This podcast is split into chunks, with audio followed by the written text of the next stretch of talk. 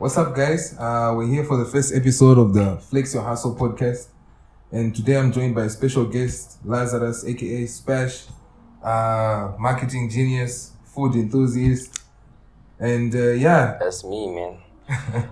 Thanks for having me, by the way, man. It's really a privilege to be here and and to be on the first episode. And hopefully, when we see this in the future and it takes off and it's really far, I'll know that I was on the first episode.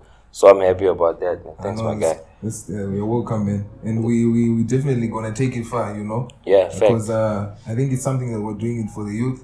Yeah. We want them to know about the business opportunities that are available to all of us Okay, and how you got here, you know? Yeah, man. Basically, uh, you had your event just last week, Grab and Go. Yes, it's last weekend. Uh, last Saturday. Yes, it, that was crazy. It was amazing. Um, I mean, we've done it before on a smaller scale, but this time around, we decided to scale it up just a little bit, and and the way it was received, man. Mm. Now we couldn't we couldn't have guessed or expected it to be like that. So we're grateful for for everyone in the north, everyone in Ongwediva, everyone that showed up. Mm. That was amazing. no, that's that's good to hear, man. You know, especially in Ongwediva, you don't often get times where there's such events, you know, food events, Yeah. and uh, in a nice such setup, you get it. Yeah, And it's actually good to to see that happening now in Ongwediva. Yeah, man. You know, I'm sure people are a bit surprised to, to see you guys in town. Yeah, I mean, uh, generally, I'm from here. Like, I grew up here. And then, I mean, as life goes on, you move to different places. But I always knew that at some point, would have to bring it back home. So now, with that, and then looking at what is lacking in the market, there wasn't any better time to do it than now when we did it. So, so I don't know, perfect timing, I guess. Perfect timing. Yeah. And I guess you know one thing that stops a lot of us is like we, we try and wait for perfect timing, Mm. not knowing that you know uh, sometimes it all it takes is just for us to start. Yeah, yeah. Yeah, Definitely. No, there's no, there's no, in the essence of the word, there's no actual perfect timing.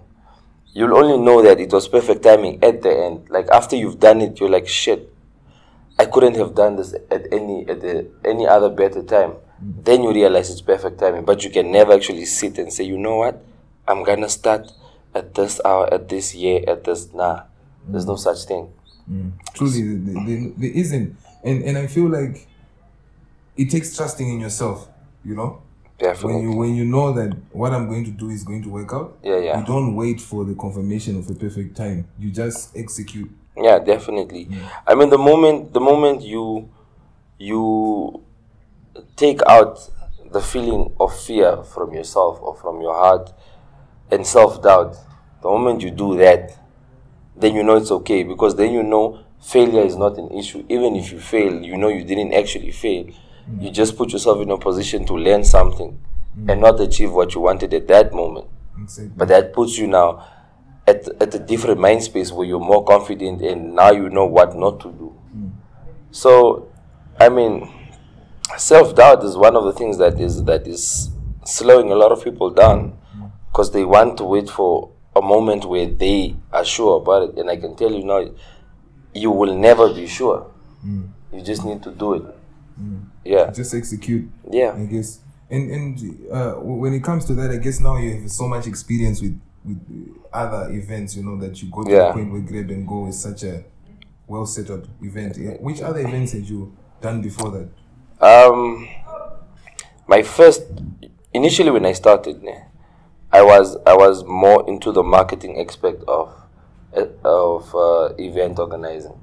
So if there's a group of people working on an event, I'd be the one responsible for the marketing. Hmm. And my first major event that I worked on was the Windhoek Annual Cultural Festival, hmm. which at the first time already when it happened, it was a great success. It was a five day event, and all those five days went by perfectly. That was my first one, and that's the one that actually boosted my confidence.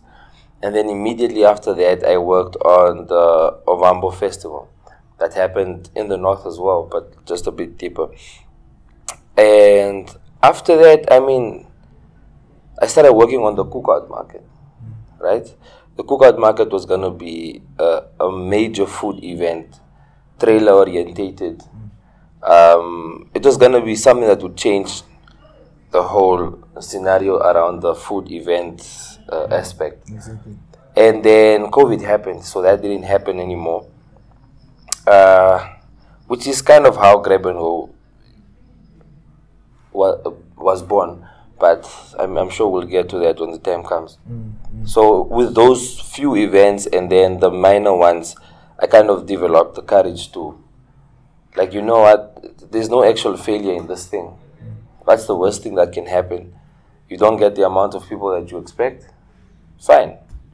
But then you learn what to do the next time. Mm. So where's the failure there? So uh, after at the end of the day, experience yes, but self belief. And I guess also you learn through to trial and error. Yeah, You definitely. like you mentioned, you've done a few events, Uh-huh. and I'm sure throughout each event you got to learn something specific that you then used. Always, man. Yeah. And and what's funny about all of that is that people won't notice that this is your first event. Yeah. Really. They will only see after you execute a few times to say, okay, he's now gaining experience. He's got a bit of, of, of, of confidence, you know? Yeah, it's true. So basically, Lazarus, besides grab and go, Mm. you said you are from here in the north. Yeah. Where exactly? I'm from Ongwediva. I grew up in Ongwediva. Okay. Uh, I was born and raised here in Ongwediva. Um, I only moved to Windhoek and, and to Tsumeb and then Windhoek for school. But originally I'm from here. My parents are still here. So this is my place, man.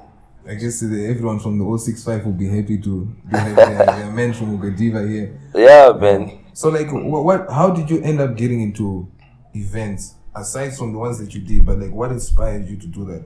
Uh, firstly, when I started, like 2009, I think, I, I started as a promoter.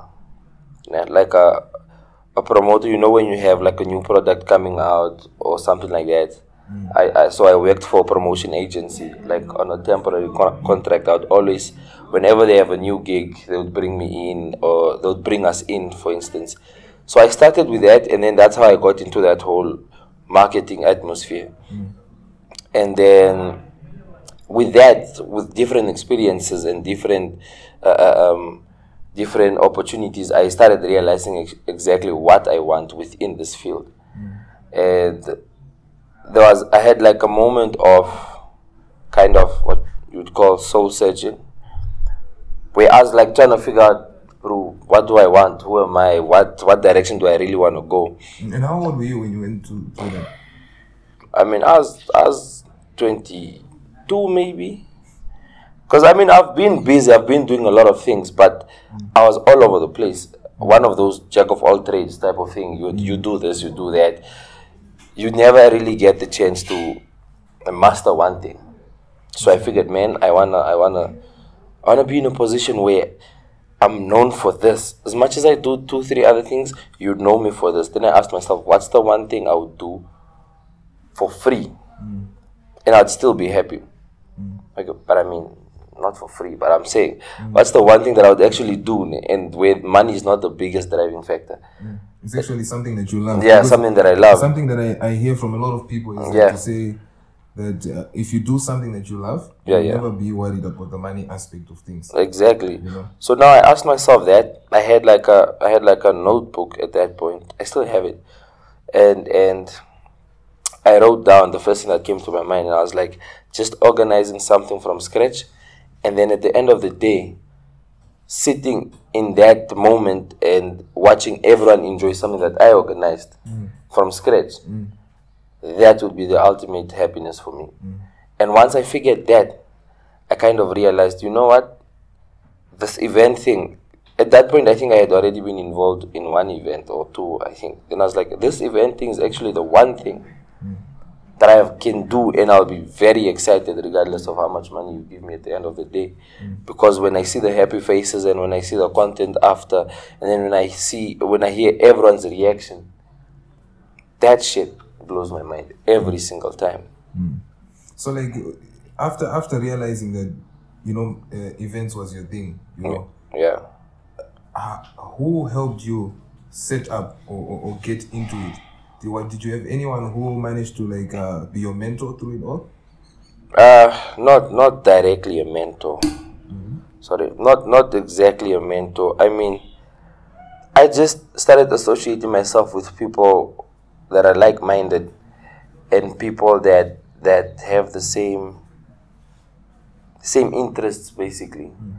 So if for instance you're in the marketing industry, I'll, I'd hang around with you. Like I'd wanna know what you know. I'd wanna hear what you have to say. And with that I got to meet more people. I got, I got to meet more people that I needed or that I wanted to be around. And yeah, man. After that, I have a lot of friends. Mm. You know, but the air quotes. because uh, the term "friends" itself is a, is a serious thing, but that's not the point. I have a lot of friends, mm. right? Mm. And these, all these friends are all like-minded people. Mm. It's people. I don't want to say it's people that I've selected but it's people that I've gravitated towards on the basis of how they think mm. and what their interests are. So that I think has made it way easier for me mm. to maneuver in the whole event industry. I guess something that uh, you mentioned that's important, you know, like you said, gravitating towards people that are like-minded. Uh. I, I once watched something where it says that you are like the four closest people around you. Yes. You know? And also your earning potential is also the four closest, closest people around you. If the four closest people around you are earning between 60k to 100k, you're probably gonna earn 80. Yeah. You see, and that's how it is even mentally. You know. It's true. Uh, it's true, and and it's very important actually, and people don't realize it. Mm. You need, you need to be very careful how much you allow yourself to absorb from certain people. Mm. You understand? There's certain people that it's okay to hang around with for a few hours and let the conversation just be about this and this. But you know, there's there's there's just people that you know. If I spend this much time with this person, at the end of a month or two months, I'll probably start thinking like this person. So you minimize the amount of time you spend with that person. It's the same. I make sure that in every room, let me not be the greatest on that table. Let me be the one that's upcoming always, so that I'm in a position to learn from you. Because if I'm surrounding myself with people that always feel make me feel like ah, big boss, what what, hmm. what the hell am I learning from these niggas? And that's and that's true. You know, uh, maintaining it's called white white belt mentality. Hmm. You know, when you you know that you're good at something, but you always maintain that humble attitude to say, let me not be, let me take from the people around. Yeah, definitely. You know, and I think that's one thing. When you the younger you learn it, the quicker you you get to see or understand certain things in life. Yeah. Even through entrepreneurship itself. Because even for me, I was I also was put on that way. Yeah. You know, I had to surround myself with people who were like minded like me, and then that's how I ended up in getting into the marketing scene as well. Yeah. But in any scene, even if it's food, even the event story. I mean, yeah. if someone wanted to get into events right now, they would just have to surround themselves with people like you. Definitely. Yeah, definitely. So, so yeah, uh, I mean, sorry to cut you off there. I mean, you don't have by surround. It doesn't mean physically being with these people all the time. Mm.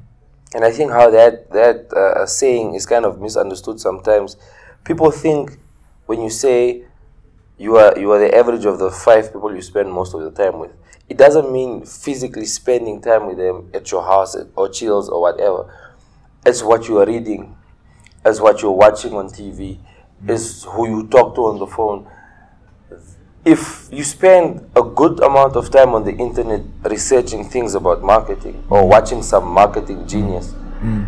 that means that is basically a person in your life already. They have influence on you you spend time uh, listening to certain things on the radio, for instance, or podcasts that are talking about this, that's like another figurative person in your life. It's not physically your friends. You understand? Exactly. It's not really about your your physical friends that you spend time with. Okay. Okay.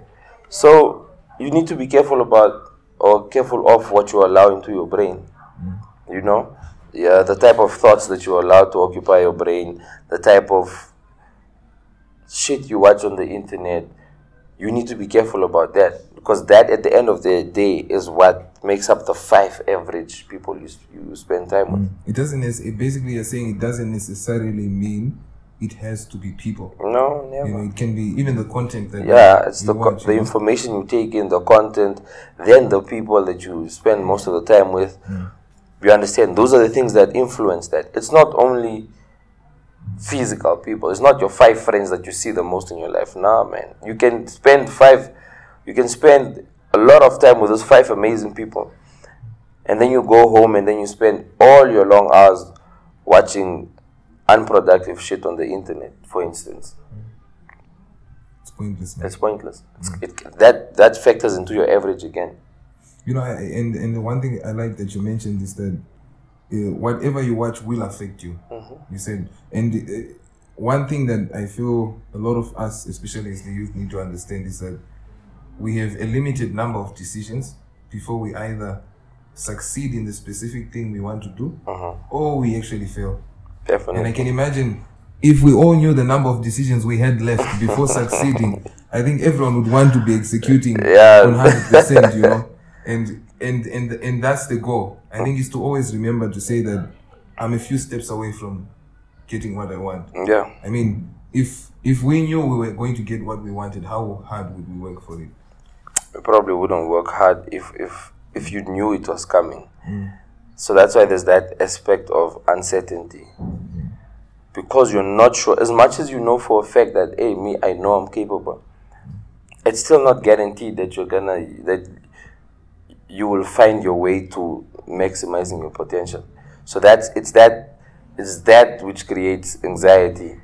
Mm. And for me personally, it's the anxiety that, that kind of drives me to try now. Mm. You know?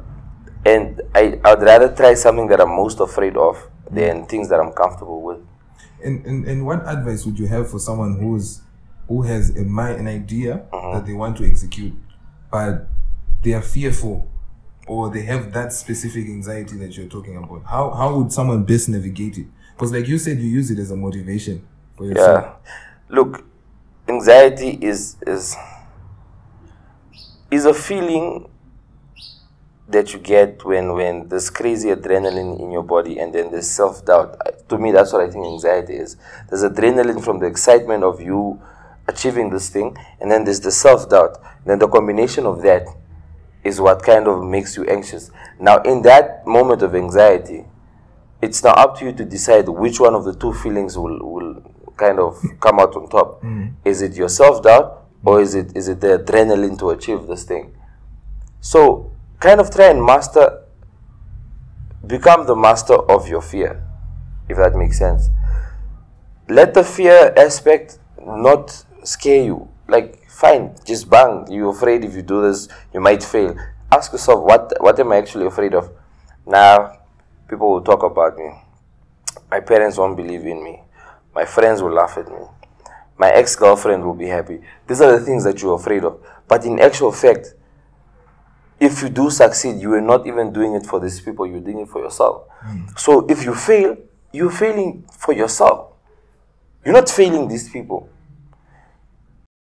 The friends, the the whoever you're afraid of, ne? you do it for yourself, and then the only person that will you can disappoint is yourself. Because mind you, if you don't try, and then six years later you're sitting here, and the same guy that was on the same boat as you has tried, and he's here, and you're still here, then those same people you're afraid of will still feel the same way they would have felt had you failed back then. The only difference is if had you failed back then, you would be in a better position to improve on that failure. Exactly. You But have picked up the lessons. You know. Yeah, but now you have nothing to improve because you never tried it. You never started. Yeah. I think self self doubt has been the number one killer of like a lot of good ideas. Because you hear people, especially like last year, I- I met uh, quite a lot of people who either own businesses or have tried to start businesses. Yeah.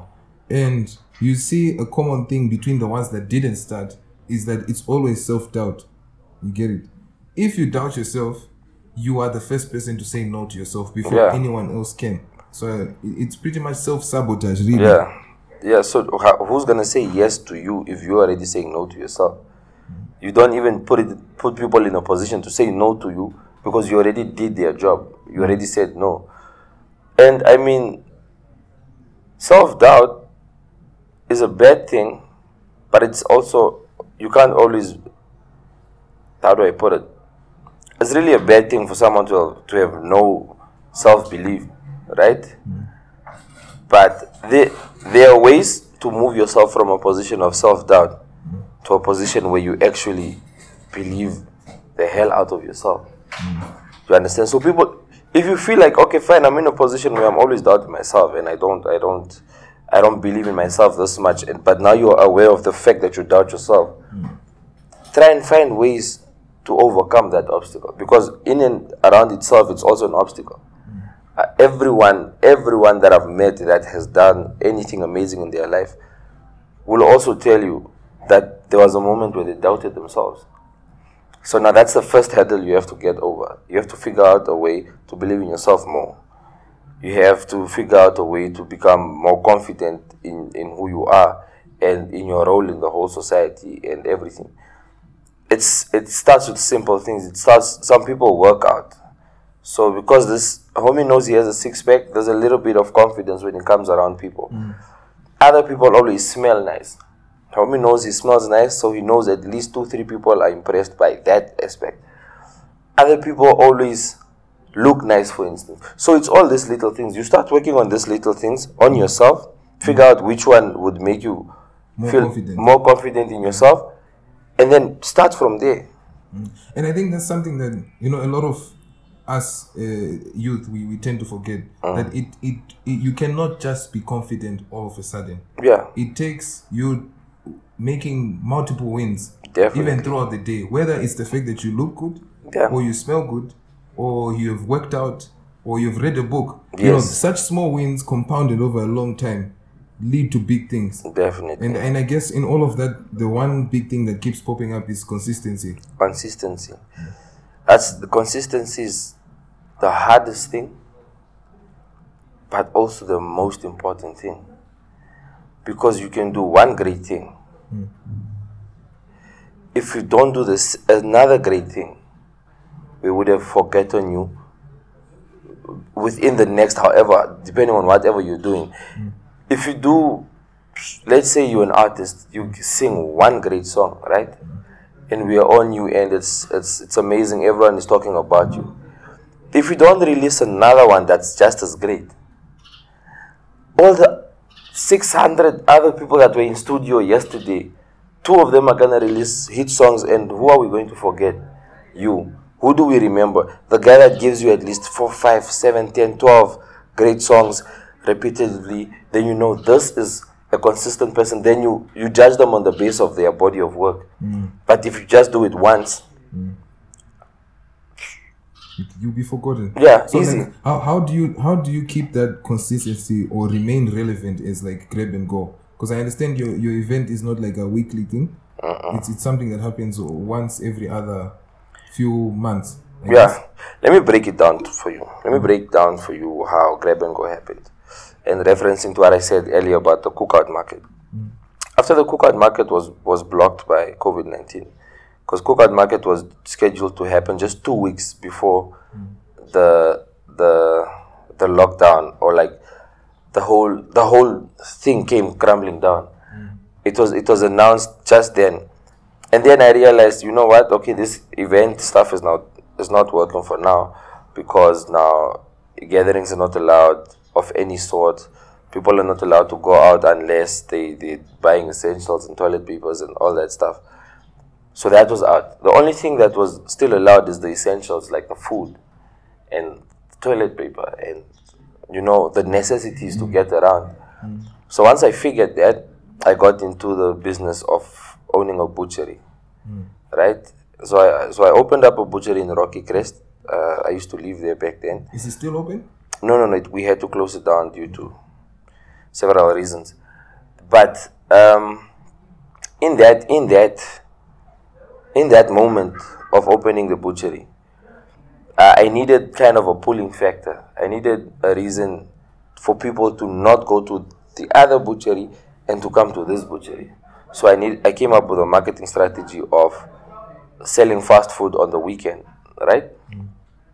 As people would come for the fast food, and that at that point is food that wasn't really popular on this on on- on a small business scale maybe in like high end restaurants and so on so we started selling tacos and wraps and special hot dogs and special burgers and all these things the main idea was to draw people to the to, to, to the butchery. And as they now enjoy this fast food, they get to see, oh wait, there's a butchery here. And then now they'll get to interact with, they'll, they'll get to see our prices and get to see how competitive we are in the market as well. Um, and then after that, after we did that, uh, I came up with now. At that point, people were not allowed to, to, to sit at places. You'd have to order, pick up, and go. Oh, okay. Yeah. So, so basically, there was no sitting. Yeah, there was no sitting, there was no hanging around, there, there was none of that. So that's where the term grab and go came. Oh. Yes, you So you basically grab and go. Yes, you grab and you go. Like you can't sit, you can't hang around. You know, it's kind of like the same pan, eh? With Hmm. like Pick n Pay. You understand? Ah. So it was like that. And then after that, grab and go, which was which was like a, the secondary aspect of the business. It wasn't the main business. The main business was the butchery. Mm. Um, So basically, grab and go. You wanted it. People, they would come there and eat. yeah. Right? Enjoy the food, but they would also see that oh, this is a butchery. Also. Yes, yes, that was the whole point. Because I know fast food and and kind of social interaction.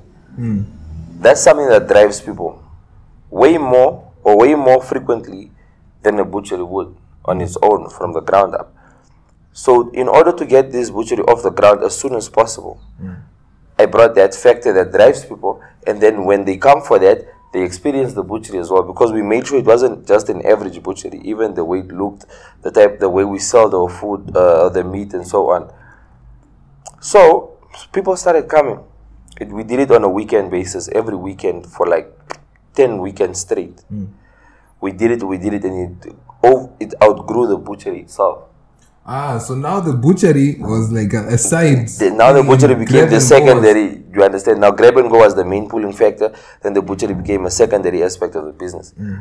But I didn't want that. Hmm. You understand? I didn't want the this thing is not supposed. It's not. It was not supposed to be sustainable. It was supposed to be just a thing that comes when everyone, when the butchery is at, it, at the level where I want it to be, then it ends. Mm-hmm. But it just kept on growing. Mm. It just kept on growing. So I figured, you know what? This is an opportunity on its own. How about I try having it at different venues of different sorts? And during that period, when I was when I was in that thought process as well, the butchery really started struggling on its own. Like it, it, it wasn't it wasn't a good idea to keep it open anymore, mm. because now the customers really the place really just became about that fast food. It became about grab. Yeah, it became about grab and go, and you then um, we decided to close it. Mm, mm. We closed the butchery aspect.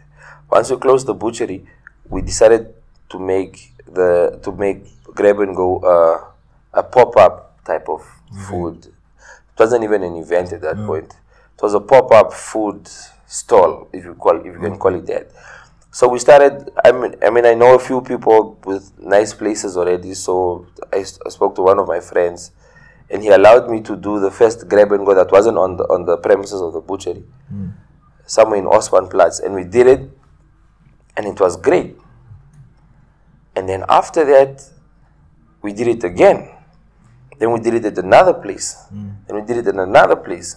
Then we brought it to the north. Mm. And then it popped off again. And then you understand. So then it became a thing that would happen every weekend, if not every other weekend. Mm. Successfully happen like that. Did you face what, were the biggest challenges you faced trying to get grab and go off off the ground? Like I, I get you, you it was blew up basically at the butchery. Yeah. But like now when you wanted to set up in other towns or in other venue spaces, what's one challenge you faced? I mean, as much as it's not, as much as the money is not the driving factor, or at least not at this point, you would still want the equivalent of your effort, mm. right? You want to get paid what you Yeah, you want to get paid what you put in, at mm. least in in the sense of either money or the work you put in. Mm. But now sometimes that is not that is not always the case. Sometimes you wouldn't make as much money as you expect, even if you sold out. Sometimes you'd have more expenses than you, than you hoped for. So it's all these different aspects. But at the end of the day, the only challenges you would face is is you don't get what you expect. Hmm. But let me not call that the only challenge. The other challenge that I would always face is the chefs, right? Cause, cause grab and go initially when it started, the aim was to have a different chef every weekend. Ah, You understand? So basically, you'd have different. You'd have maybe same kinds of food, but Yeah. prepared by different people. Yes. So would have like the aim was also to support. You know, there was there was a there was a spike in the market in the food market, in the local food market. Like people, a lot of people started selling food from their houses, mm. and everyone started selling food. So we wanted to kind of incorporate. As we grew, they we kind of used that wave to also grow. Mm. So we started using different chefs, the, preparing the same type of food, just with their own personal touch. Mm. But you can only do that so much without running out of contacts. You understand? And uh, mind you, we wouldn't advertise for them to call us. We would kind of headhunt whoever we think is Is worthy of- yeah is worthy of what or, or not even worthy is in a position to do what we want them to do. Hmm. But now, if for an event that's happening weekly, how much time do you actually have to find a new chef every week? and get to prepare. You and know, get to have the whole agreement because mind you you don't have the same agreement with every chef hmm. you you th- wha- whatever arrangement you have here might not work for this person for one reason or another hmm. So that was one of the one of the challenges but we figured you know what we have at least a good six chefs in our bag right now hmm. that have not disappointed us how about we stop it here and then we start recycling those chefs? You hmm. understand? That means now there's more stability. There's no, I know I can trust you. If you hmm. say you're coming, you're coming. Would have moments where the chef tells you in the morning when they're supposed to start, start at 11, they tell you at 8, I can't make it anymore. And you have all these people calling you that they're on your way, on their way. So those are some of the challenges that you would face, but these are challenges that all business people face. And how would you how would you be emotionally Mm. when that would happen? Because I understand, you know, when something like that would happen, you would you'd you'd you'd go crazy. Yeah, You know? I mean- how do you remain emotionally stable in that situation? Um, I, I mean, there's someone in my life that tells me always that always reminds me that don't. There's no. There's no reason in getting upset about something you can't change. Mm. So I can't change the fact that this chef is not coming. Mm. Right? I can't change that. I accept it.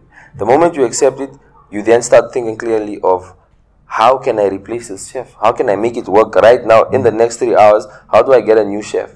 Because if you spend time dwelling on this person and why they're not coming and how they're not supposed to behave like that, hmm. you're spending unnecessary time or time you don't have on unnecessary things instead of actually focusing it on where you're supposed to uh, What you're supposed to execute. yeah, what you're supposed to execute.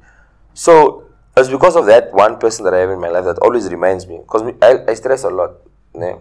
So she always tells me, "Bro, there's no reason, there's no benefit in stressing about something you can't change. So accept it, leave it, and move on. Hmm. Find a solution." I guess being adaptable, you know, being able to adapt Yeah. in a, in an entrepreneurial environment is always necessary because things will never, it's never a time where things go perfectly. No, never. And that's why even in the beginning of the podcast, we spoke about how like, don't wait for the perfect time. Yeah. Just execute. And now you're in a situation where you try to execute, Yeah. something bad happens. It's always to try and continue adapting. That's the thing. There's always a lot of moving pieces, especially in like the event market. There's a lot of moving pieces because you're working with a lot of different people. Mm. Most of the time, all of them are equally important mm. to the, to the end result of this of this project. But now, working with a lot of different people, that means you're working with a lot of different personalities, a lot of different character traits. Some people are just not punctual at all. Mm. Some people are just not friendly at all. Some you understand this all these different things. But what, what what do you think is one thing that as business owners Mm. or, or, or entrepreneurs or people who are just general employees, what is one thing that we struggle with when it comes to business? Professionalism. We, we we don't want to be totally professional, especially or let me say unless we are working with like the big corporates maybe. Then they want to be like on point, then they're on time, then their the the etiquette is on point, then everything is done correct. Only when it's like that. But get a group of entrepreneurs like this together to do one project. I'm telling you now, if you say we meet at one, out of five, at least two will come 120. That Not already, even one. yeah, Just that- 120. yeah, that's already a, a, a problem on its own. Hmm. That's number one. Number two, we think, for instance, if you say, um, photographers, for instance, I'll give you your content in three days. Ne? Hmm. If you're working with a corporate, let's say a bank, you will spend three nights without sleeping so you make sure you finish that that project hmm. But if you're working with me for instance then on the, on the day you're supposed to submit you will tell me that nah i didn't get time i had to do this but i'll send it to you latest tomorrow or friday And, and I really don't understand, understand? Why, why we do that to each other. Because you, you see, the thing is, we are all trying to grow hmm? and eventually be as big as those corporations and entities that we respect so much. You understand? But then now, when you see a situation where they keep on, you keep on treating the fellow people that you are like Yeah. that way, you know, even when it comes to professionalism or just generally trying to stick to their own word, even time yeah per se. It, it, it, it really takes away from the enjoyment of being an entrepreneur, you know. that's the thing and and i don't know man professionalism the thing is we were not taught how to be professional hmm. i mean we were taught ethics we were taught this and that we were not taught how to apply these things. Do you understand? So most of us are learning as we go. I mean you, eh, as you go as you meet more people and you meet more serious people you start to realize that these people don't play. In whatever aspect of their life they don't play. If it's this time it's this time. If it's like this it's like this. If it's if we're doing it blue we're doing it blue. Don't show up red. You understand? And I think even sometimes, you know, uh, you, you can understand that someone would be late, you know, for a specific reason. And I've seen this even myself. Yeah. There are times where I'll promise to be there on time, then something happens, Yeah. you know, just before. But I feel like one aspect is that the communication, you know, That's- communication yeah. between one another. that's that's that's one of our biggest um, downfalls or flaws. Communication is so I don't know why is it hard. I don't know what makes it so hard. If you can't deliver something, don't wait for a moment when you have no other choice but to tell me. to- In order for you to tell me, if you are ready, by the time you pick up, if it's five in the morning and you realize, oh, I am supposed to do this for this person by one o'clock. Don't wait until twelve thirty to tell me that. Hmm. Because now my I wasn't stressing about that, so I figured it was gonna be done. But if you tell me thirty minutes before that, what am I gonna do about it? Tell me the moment you realize you can't. Like communicate appropriately. Communication is not just talking. It's not just the fact that you call me, I call you. No, tell me what I need to hear. Tell me, tell me the correct things. Tell me, my brother, I can't come, or I can't do this.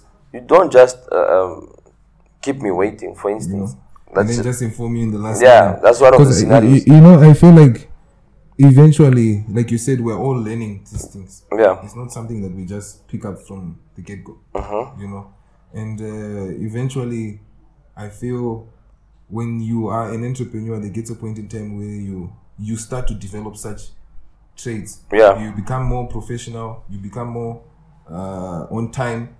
You know, and you try to stick to your word and Yeah. communicate better. I think it's it's something definitely anyone can improve on if they put their mind to it. Definitely. And these these are not these are not things that you can. I mean, you can learn about them on paper, like you can have them in your head to say, um, "I need to be on time. Mm. I need to do this. Mm. I need to be a man of my word." You can have that on paper. You mm. can know it, but only when you start practicing will you know how do I make sure I'm on time. How do I make sure I live up to my word? You won't know how to. You'll know what to do, but you won't know how to until it, until you actually start practicing and realizing, look, if I need to get to a place in an hour, I need to wake up an hour before that. Oh, you understand? Hmm. only with that you get to learn the type of person you are also. Hmm. Then you know what not to commit to. Hmm. Then you know if, if someone tells you tells you be here in 30 minutes and you know i take way longer than that to do this then you know not to commit to that And I, and I, I like something that you said, you know, knowing whether to commit to something. Yeah. I think another problem that we struggle with is the ability to say no. Yep. We want to jump. Yeah. Sorry, we want to jump to every occasion that looks like an opportunity. Mm. Some some problems come dressed in the shape of opportunity. You think it's an opportunity because you you are craving for an opportunity. So much so that you don't even take time to analyze whether it's an opportunity or not it might look like it. I might come to you and tell you, my guy, I've got this gig for you. All I need for you to do is this and this and this, mm. without even thinking about how it's gonna look at the end of the day or whether it's worth it, whether the amount of time it takes and the results, whether it's whether they add up, mm. without even considering that, you jump for it. Mm. Is that actually really an opportunity if it's setting you back? So the ability to say no to certain things, the ability to say no to certain people, the ability to say no to your own thoughts even. It's also and I think you said it, you just said it from easy to hardest mode. yeah. You get it? Because I feel like thoughts are the hardest things to say no to because they are there. Yeah. Like we mentioned earlier, the moment you do not believe in yourself, you've already lost. Yeah. Yeah. So it's one of those things. It all comes back to self awareness. You have to be, and I can guarantee you, you'll never be in a position where you are fully self aware. But you have to start somewhere. You have to start kind of understanding the type of person you are, the type of, the, the way in which you think, the way in which you reason, the way in which your thinking and reasoning is accepted by other people to understand. Because as much as we say do it for yourself and don't care about everybody else, we live in an era where, or not even an era, we live in a setup where we need each other. Mm. So you need to find a way to make the next person comfortable without making yourself uncomfortable. Mm. You can only do that once you figure out what makes you comfortable and how your comfortability doesn't infringe on this person's comfortability. Mm. So it's the, at the end of the day, it's that self awareness bubble. And once you get there, or once you start on that journey, you start figuring out things become more clearer for you. Um, I got I got into I got into into meditation. A, a friend of mine put me on onto meditating and meditation. And when people hear this, they assume when people hear this, they assume that it's now becoming a whole Buddha and you spend 12 hours of your 24 hours. Yeah, just on that. Mm, no. once once I learned that you can meditate everywhere you are, I can we can literally be sitting in there and I just zone out, even if it's just for two minutes. Yeah. Just to get a certain level of clarity, you need free up some space from your mind. Upload to iCloud if you if you will. Yeah. So it's one of those things. You need to now get. There are different ways to become self-aware. I mm. just got onto that uh, uh meditation stuff. So I advise that you look for, you look for, you look for your own ways. You look for your ways of coping. You mm. look for your ways of surviving. You look for your ways of staying sane. Mm. I mean, mental illness is not a joke. As much as it's not really well, uh, we are not really well equipped yet as a country to deal with it. It's not a joke. So it's that. Mm. It's I think it, it comes a point in time where you need to realize that there are things I need to learn. Yeah. You get it? Things that I need to, to, to start putting effort into understanding. Mm. You get it? And I, I think one thing I personally struggled with is trying to learn so much at one time. You understand? There are times where you want to do everything, but you end up directing so much effort into a lot of things that you do not move uh, steps forward. Instead, you are, you move a few steps here in the cooking, for mm. example. Then you also learn how to maybe make bags, Yeah. and then you're doing all both at the same time. You know, it becomes pretty hectic after that. That's that's the jack of all trades syndrome. Mm. It's that thing where you feel like you can do anything, right? Mm. Which is which is okay. It's great to feel like that, but it doesn't mean you have to do everything at the same time. We assume that we are running out of time. For instance, if you're, let's say, 25, you already put yourself under this pressure to become someone so much so that you don't even pay attention, you don't even care how, what it takes or which person you become. You just want to become someone. Hmm. What that does is it puts you in a very tricky position where everything that you think you can handle, you get onto. And then this week, you're learning graphic design. And then next week, you're learning how to purify water. The other week, you are into planting. Mm. you want the nursery. Do you understand? Mm. It won't work. Mm. It really won't work. Why? Because things take time, number one. And in order to become an expert in something, or even close to being an expert in something, that takes time. And in order for something to work, you need to at least be close to being an, an expert in it. Unless you want to gamble, maybe. Then that you just throw the dice. Hmm. So you have enough time to work on one thing, to even dedicate five years of your life to hmm. one thing. Hmm. Let's say you are 25. By, by the end of the five years, you are only 30. Right? I think also one thing mentioning that around that area about age is that we, as the youth, we fail to understand that we have a whole life ahead of us. You see, it's a whole life, Yeah. and there are people who only start to realize that they are into, for example, or they want to be a chef. They only realize that at thirty Yeah. or even at forty years of age, and then next thing you hear, they are the biggest chef in town. You understand? Yeah. So I guess it takes it just takes a while of directed effort, you know, in a specific direction. in a specific direction yes you you figure out what you're most interested in right now mm.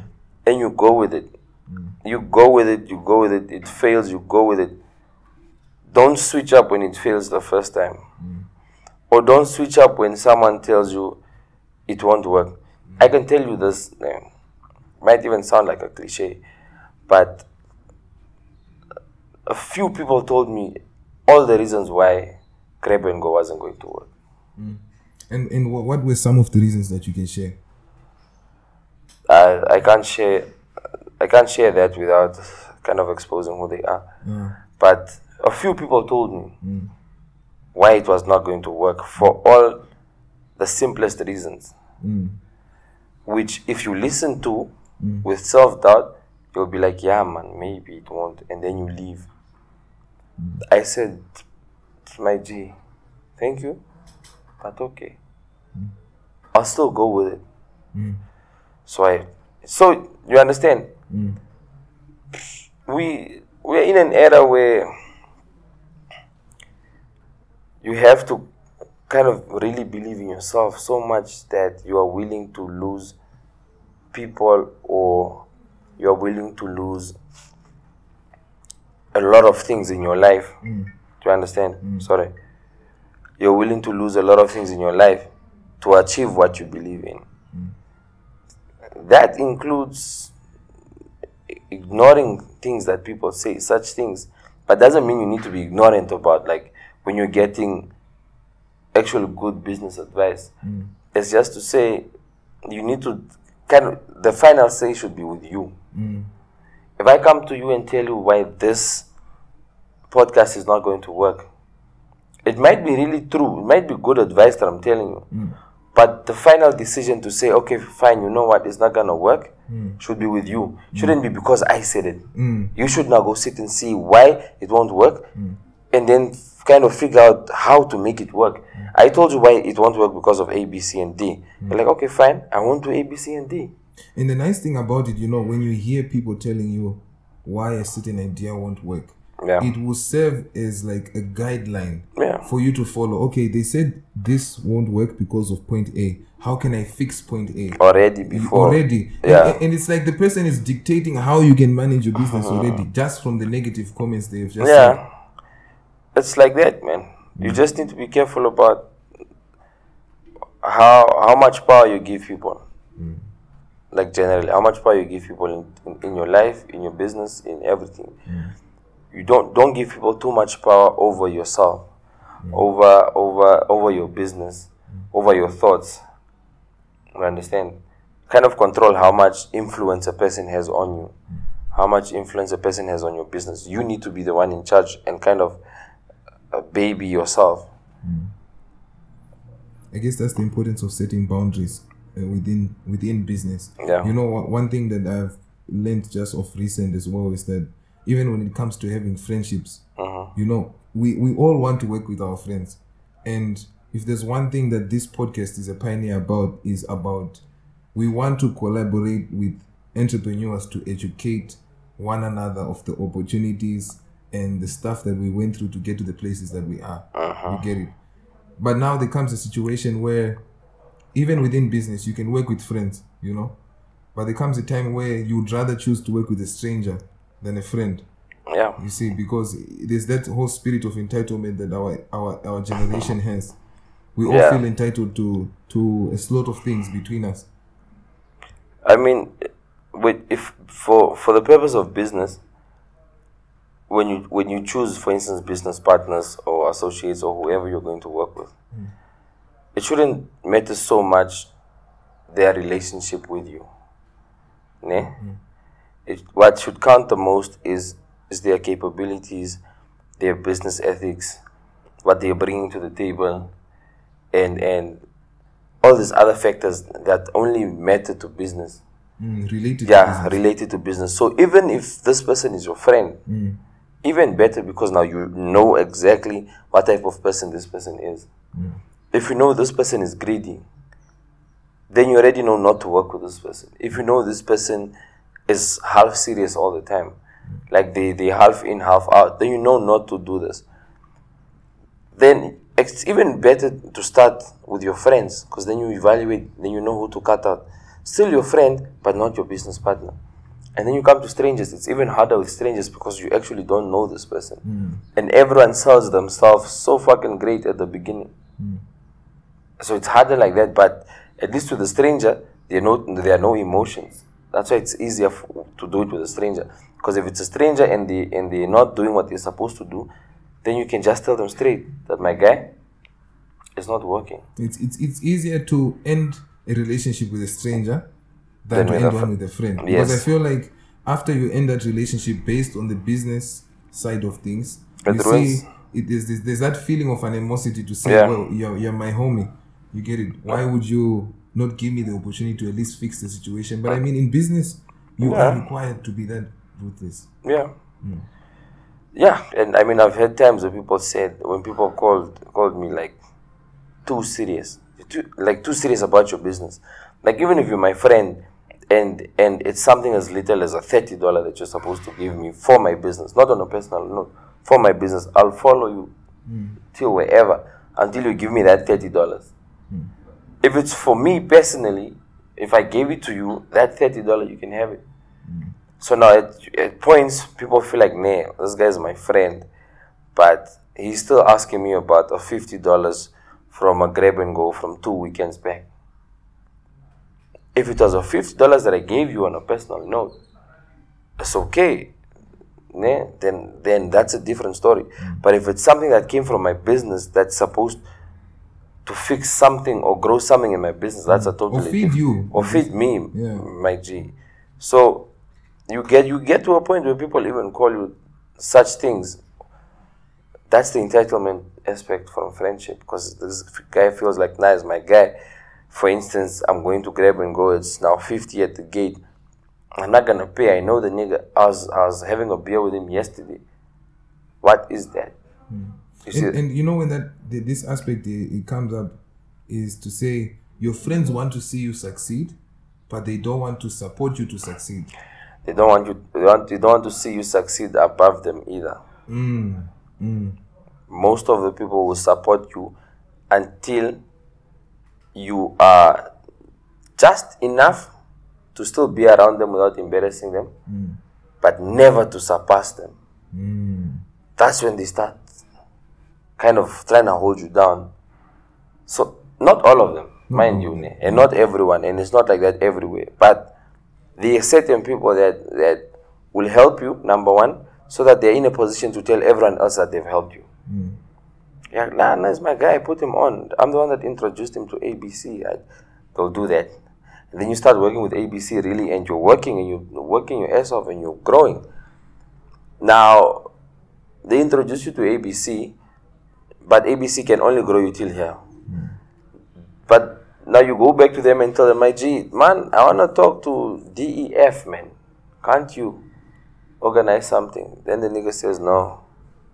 Can't. Stay on that level. Yeah, because if he introduces you to DEF, you kind of go, or you come at the same level as him, and then from DEF you learn about G, whatever else comes after that. And probably you will surpass them really after that. That's what they're afraid of. Hmm. Without thinking about if I surpass you today, but I surpass you because you put me on. Hmm. When I get the connections, I'm going to put you on. Exactly. And then we do it like that. But now, you, you want me to stay stuck here? Who the fuck is going to put you on from there if you, you've exhausted yourself at ABC? But those, those are the negative aspects of it. Mm. There's fun to it too. Mm. You get to meet a lot of cool people in business. You get to meet a lot of smart people in business. You get to meet a lot of creative people. You get to learn a lot of things that you would not learn just like that. And I guess it's through th- that networking that you then create the environment for you to even have a business. Yeah. Because I feel like, you know, even when it comes to having a product, let's say you have a good product that you want to sell, right? You cannot sell it if people either don't know about it, they don't know you, you see. So it's a matter of positioning yourself in a way that your product or service gets seen enough. Yes. And through those same friendships that you would have cultivated, mm-hmm. you know, it's it's through word of mouth. Also, one one of the fastest ways right now, you get it. And now with social media, that's making it even much more faster to spread news. It's it's it's hectic. Yeah, Yeah. but I, I still feel like word of mouth is the most effective form of marketing. Uh, um, because if you see it on the internet, right? You you you kind of look at it from a from a general perspective. You're like, oh, okay, there's this thing happening, for instance.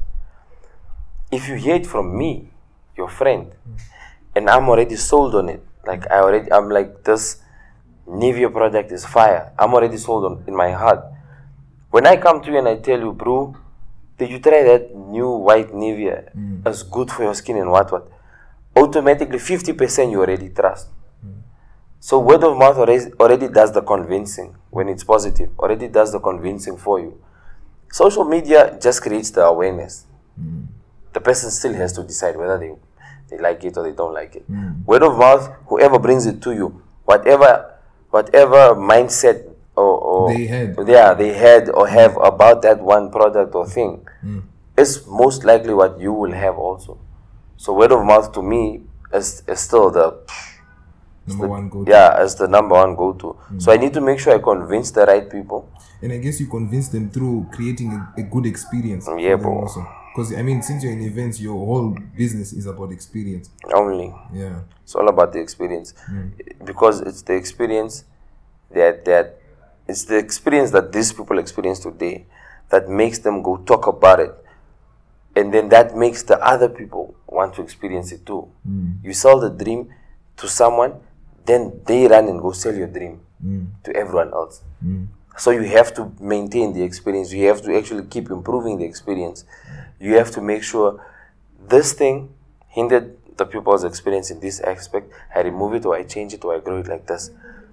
And so the experience is also very important especially in my in my industry. New industry. yeah.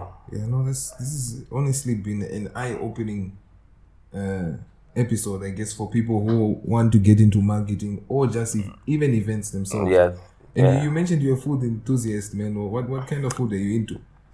I mean, I'm I'm I'm in a position where I want to go so deep into fast food, man. Mm.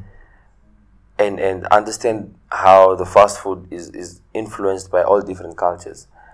I want to one day be in a position where I can I can see all types of of areas and the fast foods that they're into and kind of bring that and adapt that into our country. Do you understand? For the longest time, we've all, always been on just a normal hot dog and just a normal what what Oh, and a Russian norm- and chips. uh. Russian and chips, fish and chips, which are great things. But the way in which the manner in which they are prepared, like how do we adapt them to make them ours? And I realized the only way I can I can learn that is by is by learning how other people have done it. and how they've made these types of fast food their own. How the Mexicans have made tacos to be ta- uh, their thing. How how the Italians have made pasta to be their thing. There's pasta in Namibia. But Right? it's not our thing. Yeah, but now if you go have pasta at a Namibian joint and at an Italian joint, it's never gonna be the same. Even even sushi. Yeah, or if if the if the pasta in a Namibian joint is a, re- a replication of that one, they'll even call it Italian pasta or something like that. So We what have it always have its place of origin, you know. yeah, now the reason why I call myself like a food enthusiast, mm. it's not it's not that I'm a, I'm an amazing chef. It's actually quite the contrary. Oh, you can't cook. Not for shit. I can't. I can't cook. I'm not. My enthusiasm in food. So your enthusiasm is in eating the food. Not even. Okay, eating yes, because I mean I like eating, but I wanna understand. I wanna understand the food, and then after I understand it, I wanna recreate it to fit us. That's how I've managed to do the grab and go. I instruct the chefs what to do. Hmm. I instruct them how to do it. But they just bring their expertise. They know how long something has to cook. They know how much of what you need to put in. I just tell them what to put in hmm, or what to cook. Do you understand? But I can't do that if I don't know my things. So if, if if a chef comes to me and they have this and this and this, I'd still be able to tell them that no, this kind of kills this flavor. Don't do it. But I can never prepare it myself. Mm-hmm. You understand? And, and it, it, I, I- I like that we go to this topic because when you run a business, you don't have to necessarily be an expert in the business. Yeah. The people that can work for you, they can be experts. They Yeah. need to be because, they need to be. but you yourself as the the business owner, you don't need to be an expert. you need to guide them. You need to know enough to guide them. I mean, the owner of a construction company never builds, never actually builds. They don't carry the bricks and put them on top of the other one. They just need to know how bricks need to be put on top of the other one, and then they take this expert that has done it for years and tell them exactly how to do it. Mm. And, and, I- and I think also it requires a certain type of leadership Yeah. to be able to pull such such kind of people who experts into your Yeah. business. Yeah, yeah. Mm. Because I mean, people that they need to trust you as well. They need to trust that you're gonna guide them and kind of direct them into the right uh, direction, mm. so to say. Mm. So now, if you're out here, let's say, for instance, me, if I'm out there at grab and go sounding like I don't even know what the pickle is, for instance, this chef can get away with a lot of things. They'll try a lot of things, or they'll, they'll try the cheapest thing because the owner doesn't know. So it's important to, to even though you're not an expert, it's still important for you to know about what's happening Yes, I. I know, I know, I know just as much as the chef, except the practical work. Mm, the technique. Now. Yeah, the technique, the, I, Can you at least flip an egg, bro? my G. okay, at least at, at- at least at least you tell the chef to flip the egg. yeah, I tell the chef to flip the egg, and man. then you Yeah, you nah. get- yeah. My, my, my, my, my cooking skills are those of someone that can prepare food only for themselves and not for anyone else. Oh, okay. No, Yeah. That's, that's that's dope. But you know, I, I like the, the whole lesson behind it. For your business to run, the people who worked for you can be the ones who are Yeah. experts. And I guess that's how it would it would need to go. The owner of a soccer team, uh, most of the time, can't, can't even kick a ball. But they need to know how a ball needs to be kicked. Mm. So they can tell you how to kick it, mm. Mm. That's true. if I'm making sense. So it's like that. You just you, you master your shit. You you need to know how it's done. You, or at least you have to know that you have you need to have the knowledge of how it's done. And then you get someone that can do it, and then you just point them in the right direction. You understand? Yeah. No, I, I, I appreciate that, man. It's it's pretty eye opening, like I mentioned earlier. Yeah. And uh, you know, just to wrap it up, you know, I wanted to ask, what what piece of advice would you give someone who wants to get into the entrepreneurship sector? Someone between, let's say, the ages of eighteen to twenty-three. What would you advise someone? Um, 18 to 23. Hmm. That's that's the that's the the one that we hear every day. Just start. 18 to 23, just start. Whatever idea you have at that point, just start. Hmm. You understand? Don't wait Don't wait to perfect it. Don't wait to have enough money to have the whole building standing. Don't wait for, bro. If you want to be a photographer, for instance, hmm. But you don't have enough money yet to buy the cameras that are happening out there, hmm. start with your phone. Start with your friend's phone. Or even uh, look for an old Yeah. camera, man. Something like that. Just uh. start. Once you start that, you can you will you place yourself in different positions or different different areas where you get to expose yourself to a lot of opportunities. Hmm. Hmm. So just by starting with your phone, right? Then you start posting your stuff and then you're advertising it. One person will see and they'll actually hire you just for your phone. Then they'll pay you something. Then you can save. Then you can buy like a cheap camera mm. or a second-hand camera, and then you and then you keep on growing. Mm. And then now when you have the second-hand camera, you find yourself at an event shooting something, and then there's another guy that has that's in that, but he's been there for a long time. Then he's like, "Nah, I have another camera in there, but I don't I don't really use it. You can, you understand? So because you started with your phone, you put yourself in a position to get hired, then you put yourself in a position to meet the guy with the camera that gave it to you for cheap, and then you put yourself in a position to meet the guy that's gonna teach you how it's actually done just because you started. Mm. This end result will never happen until you start. Mm. And that's why this thing is said so much, so many times, because it's actually true. You, ca- you can't finish unless you start. You get Mm, that's true, man. that's that's the 18 to 25 just start my guy mm, mm. fail fail if you must fail as many times as you can the ones that are judging you half the time are not failing or they're not doing anything mm. so so They're not failing. Yeah. They're not succeeding. They're just not doing anything. So in actual fact, you are already winning by the fact that you started, because you learn. Imagine if you had jumped to the most expensive camera already, you wouldn't have the technique and the skill necessary to, handle that. You understand? So you mm. need to struggle with this all small aspects, so you learn the ins and outs of that business you're trying to be in. By the time you're in a position to actually go all out, mm. you know everything. Mm. You understand? Yeah, no, I, I, I that- that's actually a good piece of advice. So you heard it, guys. Just start. Yeah, just start. Just start, man. Yeah. No, it's been a it's been a great episode with you. Definitely, man. Uh, absolutely amazing episode. I guess you all must agree, and there's a lot of lessons for us to take away from this. And we can't wait to see the next grab and go. When when do you have a exact date for when it's happening again? Uh not yet. Not yet. The date is there, but but it's not. It's not. We can't release it yet. Okay. okay. This, that is kind of part of the marketing strategy Mm. when you release the date and all that stuff. Okay. I won't get into that now. But just stay posted on all our social media platforms. Mm. Grab and go uh, on Instagram. Grab and go on Twitter. You know, you that's where you will get all the information from, mm. and we always keep it updated.